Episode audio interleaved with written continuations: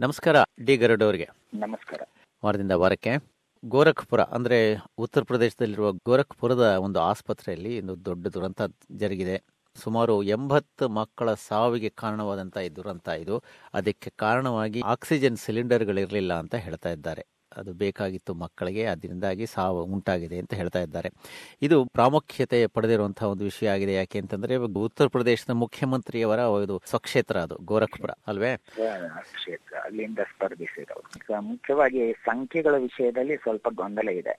ಯಾಕಂದ್ರೆ ಅರವತ್ ಮೂರು ಅಂತಂದು ಒಂದು ಮೂಲ ಹೇಳ್ತಾ ಇರೋದು. ಇನ್ನೊಂದ್ ಕಡೆಗೆ ಎಂಬತ್ತಕ್ಕೂ ಹೆಚ್ಚು ಅಂತಂದು ಹೇಳ್ತಾ ಇರೋದು. ಎರಡು ಸ್ವಲ್ಪ ದ್ವಂದ್ವ ಇದೆ ಅದರ ಬಗ್ಗೆ ಸ್ಪಷ್ಟವಾದ ಹೇಳಿಕೆ ಇನ್ನೂ. ಬರಬೇಕಾಗಿದೆ. ಇಲ್ಲಿ ಮುಖ್ಯವಾಗಿ ಎರಡು ಹಂತದಲ್ಲಿ ಆ ತರದ ಘಟನೆ ನಡೀತು. ಮೊದಲು ನಲವತ್ತೆಂಟು ಗಂಟೆಗಳಲ್ಲಿ ಇಷ್ಟೆಲ್ಲ ಬೆಳವಣಿಗೆ ಆಯ್ತು ಅನ್ನೋದು. ಮೊದಲು ಮೂವತ್ತು ಜನ ಸತ್ರು ಅಂತ ಹೇಳಿದ್ದು.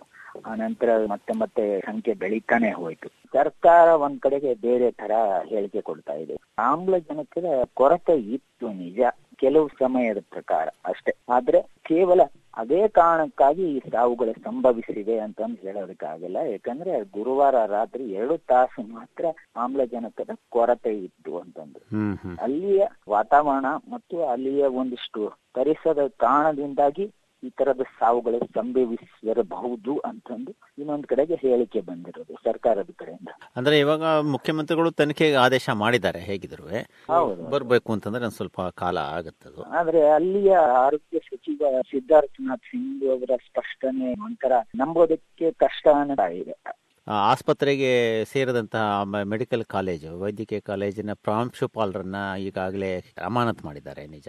ಆಮೇಲೆ ಇತ್ತೀಚೆಗೆ ಪೀಡಿಯಾಟ್ರಿಷಿಯನ್ ಡಾಕ್ಟರ್ ಕಾಫಿಲ್ ಖಾನ್ ಅವ್ರನ್ನು ಕೂಡ ಅಮಾನತ್ ಮಾಡಿದ್ದಾರೆ. ತಕ್ಷಣದ ಕ್ರಮವಾಗಿ ಅಮಾನತು ಮಾಡಿರುವಂತ ಸರ್ಕಾರ ಏನೋ ಮಾಡ್ತು ಅನ್ನೋದನ್ನ ತೋರಿಸ್ಕೊಳ್ಬೇಕಾಗಿರತ್ತ ಅದು ಅನಿವಾರ್ಯತೆ ಅದು. ಯಾವುದೇ ಸರ್ಕಾರ ಇರ್ಲಿ ಈ ತರದ ಒಂದು ದೊಡ್ಡ ದುರಂತ ನಡೆದ ಸಂದರ್ಭದಲ್ಲಿ ತಕ್ಷಣದ ಪ್ರತಿಕ್ರಿಯೆ ಇಲ್ಲ ಅಂತಂದ್ರೆ ಬಹಳಷ್ಟು ಟೀಕೆಗೆ ಒಳಗಾಗ್ಬೇಕಾಗುತ್ತೆ. ನಿಜ ಅದು ತುಂಬಾ ಶೋಚನೀಯ ಇದು. ಅದು ಮಕ್ಕಳ ಸಾವು ಒಂಥರ ಅಕ್ಷಮ್ಯ ಅಪರಾಧ ಆಗ್ಬಿಡುತ್ತೆ ಅದು ನಿಜ. ನಮ್ಮ ಆಶಾಭಾವನೆ ಏನು ಅಂತಂದ್ರೆ ನಿಷ್ಪಕ್ಷಪಾತವಾಗಿ ಆದಂತಹ ಒಂದು ತನಿಖೆ ನಡೆದು ನಿಜವಾದ ದೋಷಿಗಳಿಗೆ ಶಿಕ್ಷೆ ಆದ್ರೆ ಸಂತೋಷ.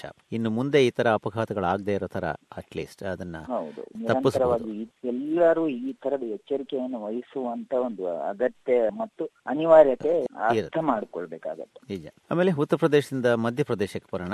ಅಲ್ಲಿ ಸ್ವಾತಂತ್ರ್ಯ ದಿನಾಚರಣೆ ದಿವಸ ಎಲ್ಲ ಮದರಸಾಗಳಲ್ಲಿ ಸ್ವಾತಂತ್ರ್ಯ ದಿನಾಚರಣೆ ಆಚರಿಸಬೇಕು ಅಂತ ಹೇಳಿಬಿಟ್ಟು ಸರ್ಕಾರ ಸುತ್ತೋಲೆ ಕಳಿಸಿದೆ. ದಿನದ ಆಡಳಿತದಲ್ಲಿ ನಡೆಯುವಂತಹ ಇದು ಸುತ್ತೋಲೆ ಅಂತ ನಮಗನ್ಸುತ್ತೆ ನಿಜ. ಆದರೆ ಪಾಪ ಕಾಂಗ್ರೆಸ್ ಪಕ್ಷಕ್ಕೆ ಹಾಗನ್ನಿಸ್ತಾ ಇಲ್ಲ. ಆಕ್ರೋಶದಿಂದ ಕೂಗಾಡ್ತಾ ಇದ್ದಾರೆ. ಏನಕ್ಕೆ ಅಂತ ಕೇಳ್ಬೋದಾ ಇದು? ಇಲ್ಲ ಇಲ್ಲಿ ಮುಖ್ಯವಾಗಿ ಈಗ ರಾಜಕೀಯ ಉದ್ದೇಶ ಅಂತ ಅನ್ನೋದು ಬಂದಾಗ ಅಂದ್ರೆ ಒಂದ್ ಕಡೆಗೆ ಅವರೇ ಕಾಂಗ್ರೆಸ್ ಆಗ್ಲಿ ಮತ್ತು ಕೆಲವು ಮುಸ್ಲಿಂ ನಾಯಕರಾಗ್ಲಿ ಸುತ್ತಲಿಯ ಬಗ್ಗೆ ಆಕ್ಷೇಪ ವ್ಯಕ್ತಪಡಿಸ್ತಾ ಇದ್ರು ಸಹಿತ ನಾವು ಸ್ವತಂತ್ರ ಉತ್ಸವವನ್ನು ಆಚರಿಸ್ಕೊಂಡು ಬಂದಿದೀವಿ ಅದ್ರ ಬಗ್ಗೆ ನಮ್ಮ ಆಕ್ಷೇಪವಿಲ್ಲ ಅಂತಾನು ಒಂದ್ ಕಡೆಗೆ ವಾದವನ್ನು ನೀಡ್ತಾ ಇರೋದು. ಯಾಕಂದ್ರೆ ಇಲ್ಲಿ ಕೇವಲ ಉದ್ದೇಶ ಪೂರ್ವಕವಾಗಿ ಅದನ್ನ ವಿರೋಧಿಸಬೇಕು ಅನ್ನೋ ಕಾರಣಕ್ಕಾಗಿ ವಿರೋಧಿಸ್ತಾ ಇರೋದು. ಅಲ್ಲಿ ತಾತ್ವಿಕವಾಗಿ ಅರ್ಥಪೂರ್ಣವಾಗಿ ವಾದವನ್ನ ಮುಂದೆ ಇಡೋದಕ್ಕೆ ಸಮರ್ಥವಾದಂತ ಆಲೋಚನೆ ಬೇಕಾಗತ್ತೆ. ಆ ನಿಟ್ಟಿನಲ್ಲಿ ನೋಡಿದಾಗ ಎಲ್ಲೋ ರಾಜಕೀಯ ಉದ್ದೇಶ ಪೂರ್ವಕವಾಗಿ ನಡೀತಾ ಇರುವಂತಹ ಸಂಘರ್ಷ ಅಷ್ಟೇ ಇದು ಮೇಲ್ನೋಟಕ್ಕೆ ಹಂಗೆ ಕಾಣುತ್ತೆ ಇದು. ಕೆಲವು ಮುಸ್ಲಿಂ ನಾಯಕರು ಪರವಾಗಿದ್ದಾರೆ ಅಂತಂದ್ರೆ ಅಂದ್ರೆ ಅದರ ಸುತ್ತೋಲೆ ವಿಷಯವಾಗಿ ಆಕ್ಷೇಪವನ್ನ ವ್ಯಕ್ತಪಡಿಸ್ತಾ ಇಲ್ಲ. ಯಾಕಂದ್ರೆ ನಾವು ಭಾರತೀಯರು ನಾವು ಅವರು. ನಾವು ಇದನ್ನ ಆಚರಿಸ್ತೀವಿ ಅನ್ನೋ ಒಂದು ವಾದವನ್ನು ಮುಂದೆ ಇಡ್ತಾ ಇರೋದು. ಆದ್ರೆ ಇನ್ನೊಂದು ಕಡೆಗೆ ಬೇರೆ ರಾಜಕೀಯ ಪ್ರೇರಿತ ಗುಂಪು ಇದೆಯಲ್ಲ ಅದು ನಿರಂತರವಾಗಿ ಆಕ್ಷೇಪ ಇರುವಂತ ಅದಕ್ಕೆ ಎಲ್ಲೋ ಧರ್ಮ ಕಾರಣವನ್ನ ಕೊಡ್ತಾ ಇರೋದು ಬಹಳಷ್ಟು ವಿಚಿತ್ರವಾಗಿ ಚಿತ್ರ ಕಾಣಿಸ್ತಾ ಇದೆ. ರಾಷ್ಟ್ರೀಯ ಹಬ್ಬ ಅಂತ ನಾವು ಪರಿಗಣಿಸ್ತೀವಿ. ರಾಷ್ಟ್ರೀಯ ಆಚರಣೆ ಹಬ್ಬ ಒಂದು ಅರ್ಥಪೂರ್ಣ ಸ್ಪಂದಿಸುವುದು ಸಹಜ. ಆದ್ರೆ ಈ ಸುತ್ತೋಲೆ ಅನ್ನೋದು ರಾಜಕೀಯವಾಗಿ ಕಾಂಗ್ರೆಸ್ಗೆ ಬಹಳಷ್ಟು ಆಕ್ಷೇಪವನ್ನ ತಂದುಕೊಡ್ತಾ ಇರುವಂತ ಆಮೇಲೆ ನಮ್ಮ ಕರ್ನಾಟಕಕ್ಕೆ ಬಂದ್ರೆ ಜೆಡಿಎಸ್ ಜನತಾದಳ ಸೆಕ್ಯುಲರ್ ಅಲ್ವೇ ಇವ್ರದ್ದು ಜಾತ್ಯತೀತ ಜನತಾದಳ. ಅದರ ಬಂಡಾಯ ಶಾಸಕರು ಜಮೀರ್ ಅಹಮದ್ ಅವರ ನಾಯಕತ್ವದಲ್ಲಿ ರಾಹುಲ್ ಗಾಂಧಿ ಅವ್ರನ್ನ ಭೇಟಿ ಆಗ್ತಾರಂತೆ. ಅಂದ್ರೆ ಕಾಂಗ್ರೆಸ್ ಪಕ್ಷ ಸೇರೋದಿಕ್ಕೆ ಅಂತ ಎಲ್ರಿಗೂ ಗೊತ್ತಾಗುತ್ತೆ ನಿಜ. ಆದ್ರೆ ನನಗೇನು ಅರ್ಥ ಆಗಲಿಲ್ಲ ಅಂತಂದ್ರೆ ಅವರು ನಾವು ಫೆಬ್ರವರಿನಲ್ಲಿ ಕಾಂಗ್ರೆಸ್ ಪಕ್ಷ ಸೇರ್ತೇವೆ ಅಂತ ಹೇಳ್ತಾ ಇದ್ದಾರೆ. ಇದು ಈಗ ಆಗಸ್ಟ್ ನಡೀತಾ ಇದೆ. ಇಷ್ಟು ಕಾಲ ಅದು ಯಾಕೆ ಅವರು ವಿಳಂಬ ಮಾಡ್ತಾ ಇದ್ದಾರೆ ಅಂತ ಗೊತ್ತಾಗ್ತಾ ಇಲ್ಲ. ನಿಮ್ಗೇನಾದ್ರು ಗೊತ್ತಿದೆಯಾ ಇಲ್ಲಿ- ಇಲ್ಲಿ ಆಂತರಿಕವಾಗಿ ನಾವು ಹಿಂದಿನಿಂದನೂ ಜಮೀರ್ ಅಹಮದ್ ಮತ್ತು ಜೆಡಿಎಸ್ ನಾಯಕರ ನಡುವಿನ ಆ ಒಂದು ಸಂಘರ್ಷ ಇದೆಯಲ್ಲ ಅದು ಒಂದ್ ಕಡೆಗೆ ಆಂತರಿಕವಾಗಿಯೂ ನಡೀತಾ ಇದೆ ಒಂದ್ ಕಡೆಗೆ ಬಹಿರಂಗವಾಗಿಯೂ ನಡೀತಾ ಇದೆ. ನಿಜ. ಬೇರೆ ಬೇರೆ ಕಡೆಗೆ ಭಾಷಣಗಳ ಸಂದರ್ಭದಲ್ಲಿ ಜಮೀರ್ ಅಹಮದ್ ಒಂದು ಸವಾಲನ್ನು ಒಡ್ಡುತ್ತಾರೆ ಗೆದ್ದು ನೋಡಿ ಅಂತಂದು ಆ ತರದ ಎಲ್ಲ ಪ್ರಶ್ನೆಗಳನ್ನ ಎತ್ತಿದ್ದಾರೆ. ಆ ತರದ ಒಂದು ಆಲೋಚನೆ ಒಂದ್ ಕಡೆ ಆಗಿರಿ ಅದರ ನಿಶ್ಚಿತವಾಗಿ ಅವರು ಯಾವ ಕಡೆಯಿಂದ ಸ್ಪರ್ಧಿಸ್ತಾರೆ ಅನ್ನೋದು. ಬಂಡಾಯ ಅಭ್ಯರ್ಥಿಯಾಗಿ ಸ್ಪರ್ಧಿಸ್ತಾರೋ ಇಲ್ಲ ಕಾಂಗ್ರೆಸ್ ಮೂಲಕ ಹೋಗಿ ಸ್ಪರ್ಧಿಸ್ತಾರೋ ಅಂತಂದು. ಹ್ಮ್. ಆದ್ರೆ ಇಲ್ಲಿ ಈ ಇತ್ತೀಚಿನ ಅವರ ಹೇಳಿಕೆ ಇದೆಯಲ್ಲ ಅದು ಒಂದ್ ರೀತಿಯಲ್ಲಿ ಸೂಕ್ಷ್ಮವಾಗಿ ವಿಶ್ಲೇಷಣೆ ಮಾಡುವಂತದ್ದು ಯಾಕಂದ್ರೆ ಇಲ್ಲಿ ನಿರ್ದಿಷ್ಟವಾಗಿ ಅವರು ಹೋಗುವುದೇ ಆಗಿದ್ದರೆ ಯಾಕೆ ಮುಹೂರ್ತವನ್ನ ಫಿಕ್ಸ್ ಮಾಡ್ಬೇಕಾಗಿತ್ತು? ದೊಡ್ಡ. ಪ್ರಶ್ನೆ. ಕಾಂಗ್ರೆಸ್ನವರು ಒಪ್ಕೊಂಡ್ರೆ ಹೌದು ಕಾಂಗ್ರೆಸ್ ಒಪ್ಕೊಳ್ಳೋದು ಅನ್ನೋದಕ್ಕಿಂತ ಇವರ ಮನಸ್ಥಿತಿ ಏನಿದೆ ಅನ್ನೋದನ್ನು ಗೊತ್ತಾಗ್ಬೇಕಲ್ಲ. ಅದು ನಿಜ. ಕುತೂಹಲಕಾರಿಯಾದಂಥ ವಿಷಯನೇ ಅದು. ನಿಜ. ಇದರ ಮಧ್ಯದಲ್ಲಿ ಇವರು ಅಮಿತ್ ಶಾ ಅವರು ಬಿಜೆಪಿ ಪಕ್ಷದ ರಾಷ್ಟ್ರೀಯ ಅಧ್ಯಕ್ಷರು ಕರ್ನಾಟಕದಲ್ಲಿ ಪ್ರವಾಸ ಮಾಡ್ತಾ ಇದ್ದಾರೆ ಮೂರು ದಿನಗಳ ಕಾಲ. ಅವರು ಹೇಳ್ತಾ ಇದ್ದಾರೆ ಬಿ ಎಸ್ ವೈ ಅವರೇ ಮುಂದಿನ ಮುಖ್ಯಮಂತ್ರಿ ಅಂತ.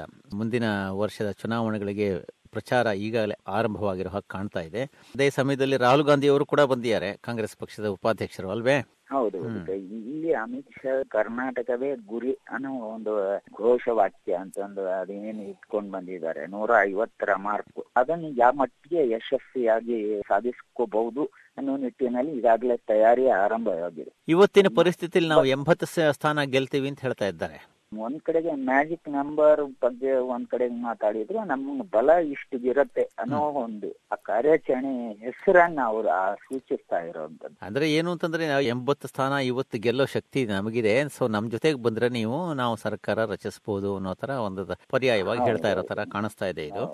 ಅವರು ನಿರಂತರವಾಗಿ ಬೆ- ಸರಣಿ ಸಭೆಗಳನ್ನ ನಡೆಸ್ತಾ ಇದ್ದಾರೆ ಪಾಠವನ್ನ ಮಾಡ್ತಾ ಇದ್ದಾರೆ. ಎಲ್ಲ ಶಾಸಕರು ಸಂಸದರಿಗೆ ನಿರಂತರವಾಗಿ ಸುಮಾರು ಒಂದೂವರೆ ತಾಸಿಗೂ ಹೆಚ್ಚು ಹೊತ್ತು ಅವರು ಪಾಠವನ್ನು ಮಾಡಿದ್ರು ಅಂತಾನು ಹೇಳಲಾಗುತ್ತೆ. ಉತ್ತರ ಪ್ರದೇಶದ ಮಾದರಿಯನ್ನ ಅನುಕರಿಸಬೇಕು ಅಂತಾನು ಹೇಳಿಕೆ ಕೊಡ್ತಾ ಇರೋದು. ಮತಗಟ್ಟೆ ಮಟ್ಟದಿಂದಲೇ ಗೆಲುವು ಸಾಧಿಸಲು ಪ್ರಯತ್ನಿಸಬೇಕು ಅಂತಂದು ಸಲಹೆ ಕೊಡ್ತಾ ಇರೋದು. ಎಲ್ಲದರ ನಡುವೆ ಮುಖ್ಯವಾಗಿ ಅವರು ಬಿ ಎಸ್ ಯಡಿಯೂರಪ್ಪ ಮಾಜಿ ಮುಖ್ಯಮಂತ್ರಿ. ಮತ್ತೆ ಅವರೇ ಮುಖ್ಯಮಂತ್ರಿ ಅಭ್ಯರ್ಥಿ ಅನ್ನೋದನ್ನ ಸ್ಪಷ್ಟಪಡಿಸಿ. ಅನಿಸ್ತಾ ಇದೆ ನಿಜ. ಇವಾಗ ಈಶ್ವರಪ್ಪನವರ ಪರಿಸ್ಥಿತಿ ಏನಾಗುತ್ತೆ ಇವಾಗ? ಅವರು ಸ್ವಲ್ಪ ಇನ್ನುವೇ ಮುನ್ಸ್ಕೊಂಡು ಕೂತಿರೋ ಹಾಗಿದೆ ಅಲ್ವೇ? ಅಮಿತ್ ಶಾ ಅವರೇ ಎಚ್ಚರಿಕೆ ಕೊಟ್ಟಾಗಿದೆ. ಭಿನ್ನಮತವನ್ನ ಸಹಿಸೋದಿಲ್ಲ ಅಂತಂದು ಆ ತರದ ಭಿನ್ನಮತ ಕಾಣಿಸ್ಕೊಂಡ್ರೆ ಅವರ ವಿರುದ್ಧ ಕಠಿಣವಾದಂತ ಕ್ರಮ ಕೈಗೊಳ್ತೀವಿ ಅಂತಂದು. ಮತ್ತೆ ಚುನಾವಣೆಗೆ ಯಾವುದೇ ಅಭ್ಯರ್ಥಿಗೆ ಟಿಕೆಟ್ ಕೊಡೋದು ನಮ್ಮ ಸಮೀಕ್ಷೆಯನ್ನ ಆಧರಿಸಿಕೊಂಡು ನೀಡಲಾಗತ್ತೆ.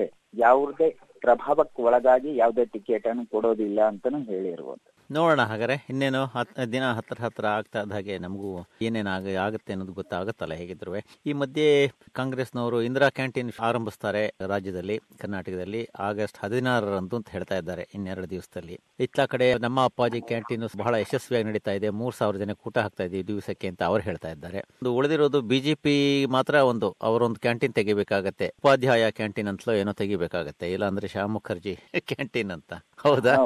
ಇಲ್ಲಿ ರೀತಿಯಲ್ಲಿ ಯಾರೇ ಕ್ಯಾಂಟೀನ್ ತೆಗೆದ್ರು ಪ್ರಯೋಜನ ಜನರಿಗೆ ಆಗತ್ತೆ ಅನ್ನೋದು. ಒಳ್ಳೆ ಸಂಕೇತ ಅದು. ಯಾರಾದ್ರೂ ತಿಕ್ಕೊಳ್ಳಿ ಅದರಿಂದ ಜನರಿಗೆ ಪ್ರಯೋಜನ ಆಗತ್ತೆ ಅಂತ. ಬೇರೆ ಬೇರೆ ಭಾಗಗಳಲ್ಲಿ ಒಂದೇ ಕಡೆಗೆ ಎಲ್ಲ ಕ್ಯಾಂಟೀನ್ ಇರೋದಕ್ಕಿಂತ ಬೇರೆ ಬೇರೆ ಭಾಗಗಳಲ್ಲಿ ಬೇರೆ ಬೇರೆ ಪಕ್ಷಗಳಲ್ಲಿ ಕ್ಯಾಂಟೀನ್ ಇದ್ರೆ ಬಹಳಷ್ಟು ಅನುಕೂಲಕರ ಆಗತ್ತೆ ಅಂತ. ಹೋಗ್ಲಿ ಅದಾದ್ರೂ ಆಗ್ಲಿ ಬಿಡಿ ಜನೋಪಕಾರ ಆಗುತ್ತೆ ಅಟ್ಲೀಸ್ಟ್ ಒಂಥರ ಆ ಮೂರು ಕ್ಯಾಂಟೀನ್ಗಳಲ್ಲಿ ಒಂಥರ ಪ್ರೈಸ್ ವಾರ್ ಅಂತ ಹೇಳ್ತಾರಲ್ಲ ಬೆಲೆಗಳ ಕಾಳಗ ನಡೆದ್ರೆ ಬಡವರಿಗೆ ಕಡಿಮೆ ದುಡ್ಡಲ್ಲಿ ಊಟ ಮಾಡೋಕ್ಕಾದ್ರೂ ಅವಕಾಶ ಆಗುತ್ತೆ ಹಂಗಾದ್ರೂ ಆಗಲಿ ಆಮೇಲೆ ಬಾಬ್ರಿ ಮಸೀದಿ. ಬಾಬ್ರಿ ಬಾಬರಿ ಮಸೀದಿ ಹಗರಣ ಅದು ಡಿಸೆಂಬರ್ ಐದರಂದು ನಾವು ವಿಚಾರಣೆ ಆರಂಭ ಮಾಡ್ತೀವಿ ಅಂತ ಈಗಾಗಲೇ ಸುಪ್ರೀಂ ಕೋರ್ಟ್ ಹೇಳಾಗಿದೆ. ಅಲ್ವಾ? ಹೌದೌದು. ಮುಖ್ಯವಾಗಿ ಡಿಸೆಂಬರ್ ಐದಕ್ಕೆ ಅಂತಿಮ ವಿಚಾರಣೆ ಆರಂಭಿಸ್ತೀವಿ ಅಂತಂದು. ಆದ್ರೆ ಇಲ್ಲಿ ಬಹಳಷ್ಟು ಆಕ್ಷೇಪಗಳು ಒಂದ್ ಕಡೆಗಿವೆ ಮುಖ್ಯವಾಗಿ ಬೇರೆ ಬೇರೆ ಅರ್ಜಿಗಳು ಇವೆ ಅಲ್ಲ ಆ ಅರ್ಜಿಗಳು ಅದು ಎಲ್ಲವೂ ಬೇರೆ ಬೇರೆ ಭಾಷೆಗಳಲ್ಲಿ ಇದೆ. ಅವು ಎಲ್ಲವನ್ನು ಅನುವಾದಿಸುವುದಕ್ಕೆ ಸಾಕಷ್ಟು ಕಾಲಾವಕಾಶ ಬೇಕಾಗತ್ತೆ ಅನ್ನೋ ಒಂದು ವಾದವು ಒಂದ್ ಕಡೆ ಇದೆ. ಆ ಕಾರಣಕ್ಕಾಗಿ ಸುನ್ನಿ ವಕ್ಫ್ ಮಂಡಳಿ ಇತರರು ಬೇರೆ ಬೇರೆ. ಇವರೆಲ್ಲ ತ್ರಿಸದಸ್ಯ ಪೀಠದ ಮುಂದೆ ಒಂದು ಮನವಿಯನ್ನು ಸಲ್ಲಿಸಿದ್ರು. ಅದಕ್ಕೆ ತಿರಸ್ಕರಗೊಂಡಿದೆ ಕಪಿಲ್ ಸಿಬಲ್ಲು ಸಹಿತ ಈ ವಾದವನ್ನು ಮುಂದೆ ಇಟ್ಟಾಗಲೂ ಸಹಿತ ಇದನ್ನ ಆರಂಭಿಸಬಾರದು ಅಂತಂದು ಹೇಳ್ತಾ ಇರುವಂತದ್ದು ಯಾವುದನ್ನ. ವಿಚಾರಣೆ ಆರಂಭಿಸಬಾರದು. ಅಂತಿಮ ವಿಚಾರಣೆಯನ್ನು ಈಗಲೇ ಆರಂಭಿಸಬಾರದು ಅಂತಂದು ಅಂದ್ರೆ ಅವ್ರಿಗೇನು ಈ ಹಗರಣ ಹಂಗೆ ಸಜೀವವಾಗಿ ಇದ್ರೇನೆ ವಾಸಿ ಅಂತ ಇರಬಹುದಂತ. ಈಗಿನ ತೀರ್ಪನ್ನ ಗಮನಿಸಿದ್ರೆ ಅಯೋಧ್ಯೆಯ ವಿವಾದಿತ ಎಪ್ಪತ್ತೇಳು ಎಕರೆ ನಿವೇಶನ ಇದೆಯಲ್ಲ ಮೂರು ಮೂರು ಸಮಪಾಲು ಮಾಡಿ ಸುನ್ನಿ ವಕ್ಫ್ ಬೋರ್ಡ್ ನಿರ್ಮೋಹಿ ಅಖಾಡ ಮತ್ತು ರಾಮಲಲ್ಲ ನಡುವೆ ಹಂಚಲಾಗಿತ್ತು. ಅಲಹಾಬಾದ್ ಕೋರ್ಟ್ ಮತ್ತು ಕೋರ್ಟ್ನ ಲಖನೌ ಪೀಠ ಆದೇಶ ಕೊಟ್ಟಿದ್ದು. ಆದ್ರೆ ಅದಕ್ಕೆ ಆಕ್ಷೇಪ ಇರೋದ್ರಿಂದ ಮತ್ತೆ ಈ ವಿಚಾರಣೆ ಮುಂದೆ ಸಾಗ್ತಾನೇ ಇದೆ. ಆದ್ರೆ ಇದು ತ್ವರಿತವಾಗಿ ವಿಲೇವಾರಿ ಮಾಡ್ತೀವಿ ಅಂತಂದು ಸುಪ್ರೀಂ ಕೋರ್ಟ್ ನಿರ್ಧಾರವನ್ನ ಪ್ರಕಟಿಸಿದೆ. ಇನ್ನೊಂದು ವಕ್ಫ್ ಮಂಡಳಿ. ಅವರು ಹೇಳಿರುವಂತದ್ದು ಒಂದು ಬೆಳವಣಿಗೆ ಇದೆಯಲ್ಲ ಅವರ ಹೇಳಿಕೆ ಬಹಳಷ್ಟು ಒಂದ್ ರೀತಿಯಲ್ಲಿ ಒಳ್ಳೆ ಸಕಾರಾತ್ಮಕ ಬೆಳವಣಿಗೆ. ಯಾಕಂದ್ರೆ ಅವರು ಬೇರೆ ಕಡೆಗೆ ನಿವೇಶನ ಕೊಡಿ ಅಂತ ಅಷ್ಟೇ ಬಾಬ್ರಿ ಮಸೀದಿ ಜಾಗವನ್ನ ರಾಮ ಮಂದಿರಕ್ಕೆ ಆವಾಗ ಬಿಟ್ಕೊಟ್ಬಿಡ್ತೀವಿ. ಸುಲಭವಾಗಿ ಪರಿಹಾರ ಆಗುತ್ತೆ. ಅದೇ ಅಷ್ಟು ಸುಲಭವಾಗಿ ಪರಿಹಾರ ಆಗುವಂತದ್ದನ್ನ ಅದನ್ನ ಕಾಯ್ದುಕೊಂಡು ಸಮಸ್ಯೆಯಾಗಿ ಕಾಯ್ದುಕೊಂಡು ಹೋಗುವಂತ ಪ್ರಯತ್ನವೂ ಇನ್ನೊಂದ್ ಕಡೆಗೆ ನಡೀತಾ ಆಮೇಲೆ ಕೊನೆಯದಾಗಿ ಚಿತ್ರನಟ ಉಪೇಂದ್ರ ಅವರು ರಾಜಕೀಯ ಪಕ್ಷ ಒಂದನ್ನ ಆರಂಭಿಸ್ತೀನಿ ಅಂತ ಹೇಳಿದ್ದಾರೆ. ಆಯ್ತು ಈ ಚಿತ್ರನಟರೆಲ್ಲ ಬಹುಶಃ ಅವರ ಜನಪ್ರಿಯತೆಯಿಂದಾಗಿ ತಾವು ಜನಪ್ರಿಯ ರಾಜಕೀಯ ಆರಣೆಗಳು ಆಗಬಹುದು ಅನ್ನೋದು ಒಂದು ಭಾವನೆ ಇಟ್ಕೊಂಡಿದಾರೋ ಏನೋ ಗೊತ್ತಿಲ್ಲ. ಈಗಾಗಲೇ ನಮ್ಮ ರಜನಿಕಾಂತ್ ಅವರು ಕೂಡ ಆರು ತಿಂಗಳಾಯ್ತಲ್ವಾ ಅವರು? ನಾವು ರಾಜಕೀಯ ಪಕ್ಷ ಮಾಡ್ತೀನಿ ಅಂತ ಹೇಳಿ ಘೋಷಣೆ ಮಾಡಿ. ಇದುವರೆಗೂ ಏನು ಆಗಿಲ್ಲ. ಪಕ್ಷಗಳ ನಾಯಕರನ್ನು ಭೇಟಿಯಾಗಿರುವಂತದ್ದು ಬೇರೆ ಬೇರೆ ಸಮಾರಂಭಗಳಲ್ಲಿ ಕಾಣಿಸ್ಕೊಂಡು ವೇದಿಕೆ ಮೇಲೆ ಕಾಣಿಸ್ಕೊಳ್ದೇ ಇದ್ರು ವೇದಿಕೆ ಕೆಳಗೆ ಅವರು ಹಾಜರಿದ್ರು ಅನ್ನೋದನ್ನು ಗಮನಿಸಬೇಕಾಗುತ್ತೆ. ಆದ್ರೆ ಇಲ್ಲಿ ಉಪೇಂದ್ರ ಅವರ ಹೇಳಿಕೆ ಎಷ್ಟರ ಮಟ್ಟಿಗೆ ನಿಜವಾಗಿ ವಾಸ್ತವ ರೂಪಕ್ಕೆ ಬರತ್ತೆ ಅಂತಂದು. ಯಾಕಂದ್ರೆ ಪಾರ್ಟಿ ಫಂಡ್ ಇಲ್ದಾನೆ ನಾನು ಪ್ರಜಾಕೀಯ ಅಂತ ಹೇಳ್ತಾ ಇರೋದು ಅವರು. ಪ್ರಜಾಕೀಯ ಅಂತಂದ್ರೆ ರಾಜಕೀಯ ಅನ್ನೋದನ್ನ ಪ್ರಜಾಕೀಯ ವ್ಯವಸ್ಥೆ ರೂಪಿಸ್ಬೇಕು ಅಂತಂದು ಹೇಳ್ತಾ ಈ ವ್ಯಕ್ತಿಗೆ ಬಹಳಷ್ಟು ಐಡಿಯಲ್ಸ್ ಇರೋ ಹಾಗಿದೆ. ಒಂಥರ ಏನೋ ತತ್ವಗಳು ಇದು ಇಟ್ಕೊಂಡು ಎಲ್ಲ ಬಟ್ ಅದು ನಿಜ ಜೀವನದಲ್ಲಿ ಎಷ್ಟರ ಮಟ್ಟಿಗೆ ಸಿನಿಮಾ ಅದೇ ಸಿನಿಮಾ ತೆರೆಯಲ್ಲಿ ಆ ತರದ ಆಲೋಚನೆಗಳನ್ನ ಸಾಕಷ್ಟು ತಂದಿದ್ದಾರೆ. ತಂದಿದ್ದಾರೆ. ಅದು ಅದು ವಾಸ್ತವದಲ್ಲಿ ಎಷ್ಟರ ಮಟ್ಟಿಗೆ ಪರಿಣಾಮಕಾರಿ ಅನ್ನೋದು ಸುಲಭವಾಗಿ ಹೇಳೋದಕ್ಕಾಗಲ್ಲ. ಯಾಕಂದ್ರೆ ರಾಜಕೀಯವನ್ನ ಅರ್ಥ ಮಾಡಿಕೊಳ್ಳೋದು ವಾಸ್ತವದಲ್ಲಿ ಬಹಳಷ್ಟು ಕಷ್ಟ ಕಷ್ಟವೇ ನಿಜ. ಕಾಲ ಹೇಳುತ್ತಲ್ಲ ಏನಾಗುತ್ತೆ ಅಂತ. ಸರಿ ಗರುಡವರೇ ಇಷ್ಟು ವಿಷಯ ತಿಳಿಸಿದ್ದಕ್ಕೆ ಧನ್ಯವಾದಗಳು. ನಮಸ್ಕಾರ. ನಮಸ್ಕಾರ.